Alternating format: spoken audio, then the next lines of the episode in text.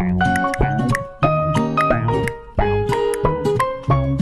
it comes to calculating your R&D tax credit, method selection is paramount to determining the outcome of your credit. On this episode of Fiona's R&D tax credit podcast, we're examining the two standard methods, the alternative simplified credit and the regular research credit.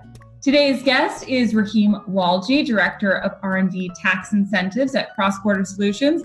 Great to see you, or should I say hear you, Rahim? Absolutely, great to be here. So let's just fire away. The R&D tax credit has two standard methods of calculation. We've got the regular research credit, RRC, and the alternative simplified credit, ASC. Can you tell us a little bit about these methods and the major differences between them? Absolutely. So the regular research credit is so first off both are incremental credits right they're not volume based credits and i'll explain what that means here so the regular research credit is an incremental credit that's designed to encourage an increase in investment from a fixed period in time. So you get 20% of the increase of the current year's qualified research expenses over a base amount, which is calculated using some historical data. And so what that regular research credit does is it essentially takes your current R&D spend and compares it to a fixed period in time. However, the alternative simplified credit is a little bit different. It's more of a rolling base period.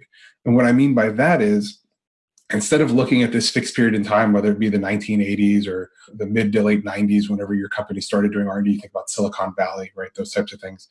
You actually look at just the prior three years. This actually was not always available. The R&D credit itself has been around since the 80s, but this alternative simplified credit methodology actually didn't come on the scene, if you will, until 2007. And in 2007, it came in at about 12%. But in 2009, they quickly increased it to 14%. So, similar to how the regular credit is 20% of the current year expenses over that fixed base period, the ASC is 14% of the qualified expenses for your current year over the average of the prior three years. And so that you can see that this new benefit, uh, this new way of calculating was really helpful for businesses. And, and I can talk more about that later. Yeah, absolutely. So the great part about this is that a company can choose which calculation method they want to use for their R&D tax credit.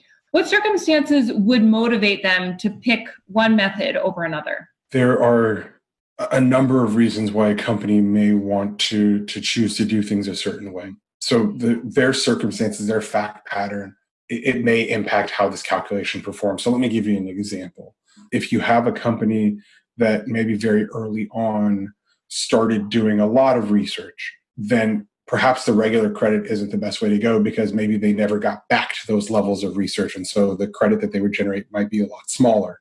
Whereas the alternative simplified, it's comparing more apples to apples, and you could actually just look at those prior three years. On the flip side, think about the downturn you know that happened in around 2008 some of these companies really had had much less spending on on r&d right? So if you think those companies may have challenges with that asc credit because that year was much lower than the prior three years. And so you can see how that might be a challenge to get a, a significant credit there.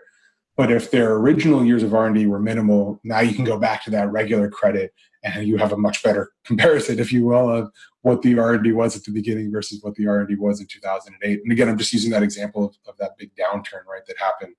So you can see how these different circumstances might require or provide an opportunity to leverage a different method in order to capture the, more of a credit that would be in that year than you would with a different methodology.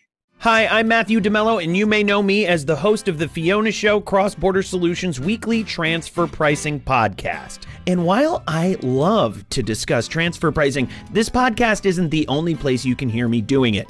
Cross Border Solutions recently relaunched Transfer Pricing University, a live webinar series where you can learn about modern day transfer pricing, everything from methodologies to comparables to preparing documentation to meet country specific regulations.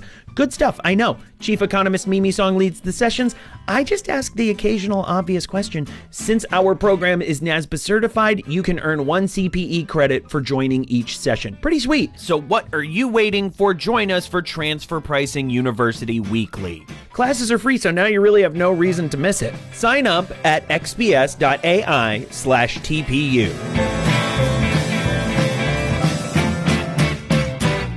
When I first started doing my research on this, I was like, oh, the regular credit versus the alternative simplified credit. And it just sounds so much more sparkly, I, I would say. It's used a lot by companies, but it, it's not always the most advantageous. Why is this? And what are some common missteps when selecting the ASC method? Sure. So I think you're, you're right, right? I think there are times when it's not necessarily advantageous for companies to do so. But I think number one, you lose 6%, right? So it's 14% versus 20%. So you're, you're automatically sort of starting at a lower tier, if you will, but you're sacrificing that 6% ultimately for an efficiency, right? No longer having to go back to when your company first started doing R&D and figure out those costs. You can look at it with more recent years.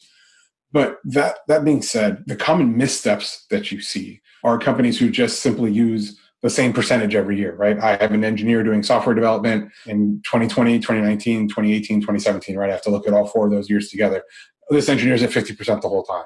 Or applying the same standards across those years, not understanding that the laws might have changed or things like that. So I think people misunderstand that the calculation itself does have a lot of moving parts to it. It's not just that simple formula.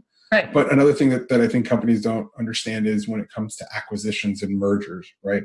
The ASC method might be a better approach than companies that may have had the regular credit approach, right? So there's a lot of different variables, but I think the missteps in terms of what's there is they sometimes want to say, I'm going to do the ASC credit because I only have to look at the last three years. It's easier. I don't want to worry. And so the misstep is, I think, not evaluating both methods on the front end yeah. and then applying the same threshold of activities each year in and out without really taking a deeper dive at it because that's where you can really maximize your ASC calculation. Kind of this like, should I do what's right or should I do what's convenient? And we all know the answer to that one. What are some strategies for selecting the best method? Sure. I think one of the first strategies is being open to to reevaluating, right, your position and not just saying we're going to stick with this and roll forward and it is what it is from here on out. I think having that open mind to say, okay, you know let's explore both of these on the front end and see what the opportunity is. Yes you know this may have been 10 years ago but how can we create this base period you know with the research, with the regular credit? How can we do this the right way? Because to, to the conversation we've been having right? There are times when it may be more beneficial than just looking at the prior three years. So i think having that open mindset and that flexibility is is another thing right? And then in terms of strategies i think even even beyond just being open do the math if that's really where the issue is, right? Assume expenses are the same, go through a high level um, estimate. Nobody better than some of the senior members in a company who've been there, you know, who have the tenure, who've seen the growth to come in and just say, okay, let's say we were for every, you know, hundred dollars that, that we brought in in revenue, five dollars went out as R and D expenses, right? Let's let's put some math to it and run some calculation estimates to see which one provides the best benefit. And then I think sometimes companies will say, oh, I could get an extra $100,000. Okay, this may be worth you know an extra 20 30 hours to, to make sure i'm getting the right documents i'm getting the right information. You know i think i think people sometimes the numbers can really be persuasive Note to multinational companies everywhere if you think the coronavirus has affected your bottom line, take a look at how it's devastated the economies of governments around the world. And where do you think tax authorities will look to make up for all that lost revenue? That's right, your transfer pricing.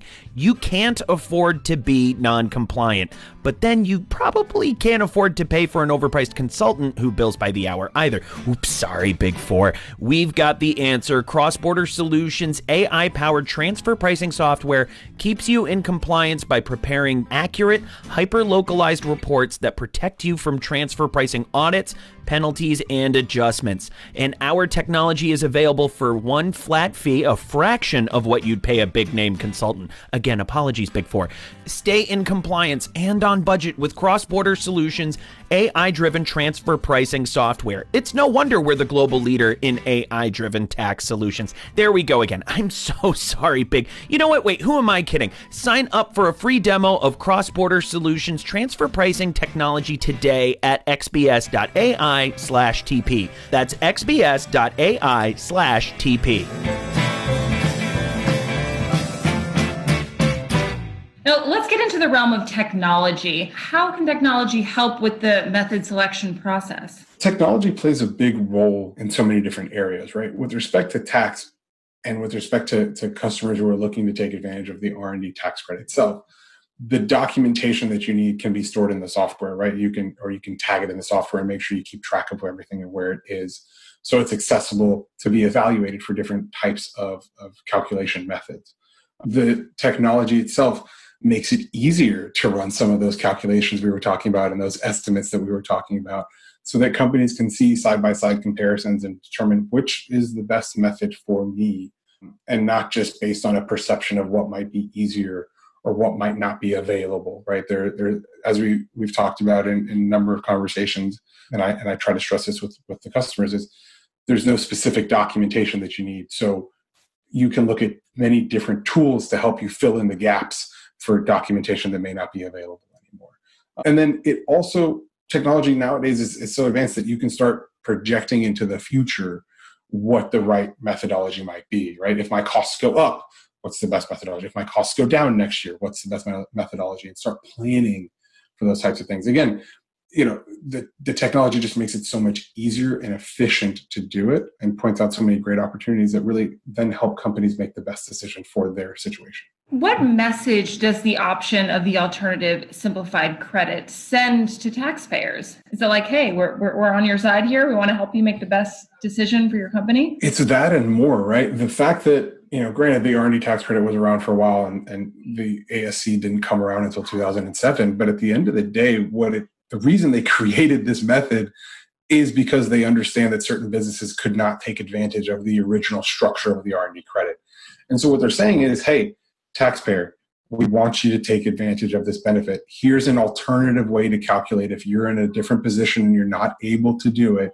Here's what you can do and how you can claim this credit in your facts and circumstances. And I think it shows that the R&D tax credit is an important part of the government's investment in small businesses and, and mid-sized businesses and large businesses to really push for innovation and to grow in, in so many different ways because the data shows that the more investment in r&d a government puts in the more economic output there is. And so i think that's the message that it really sends is here's another way. Please take advantage of this. Please use this money to keep growing your business because that's ultimately what what we want. Yeah, it's like miracle grow for your business, essentially. A global pandemic, a grim economic forecast, feeling the squeeze, an R&D tax credit can help lower your burn. If you qualify, the IRS and some state governments will give you a tax credit equal to 10% of your company's spend on development activities. You can even take the credit against payroll taxes if you're in the red. All you have to do is claim it.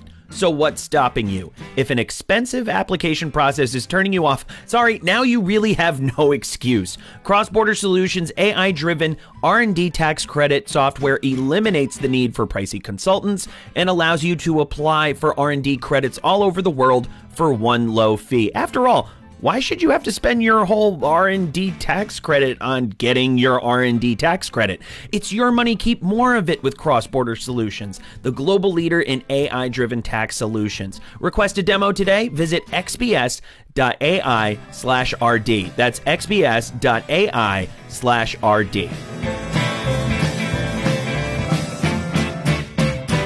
Well, thank you so much, Rahim. That was a very informative discussion about the methods for calculating your R&D tax credit. I think the takeaway here is that it's not a one size fits all. Every year you get the opportunity to make a choice to see which method benefits your company the most with the help of technology.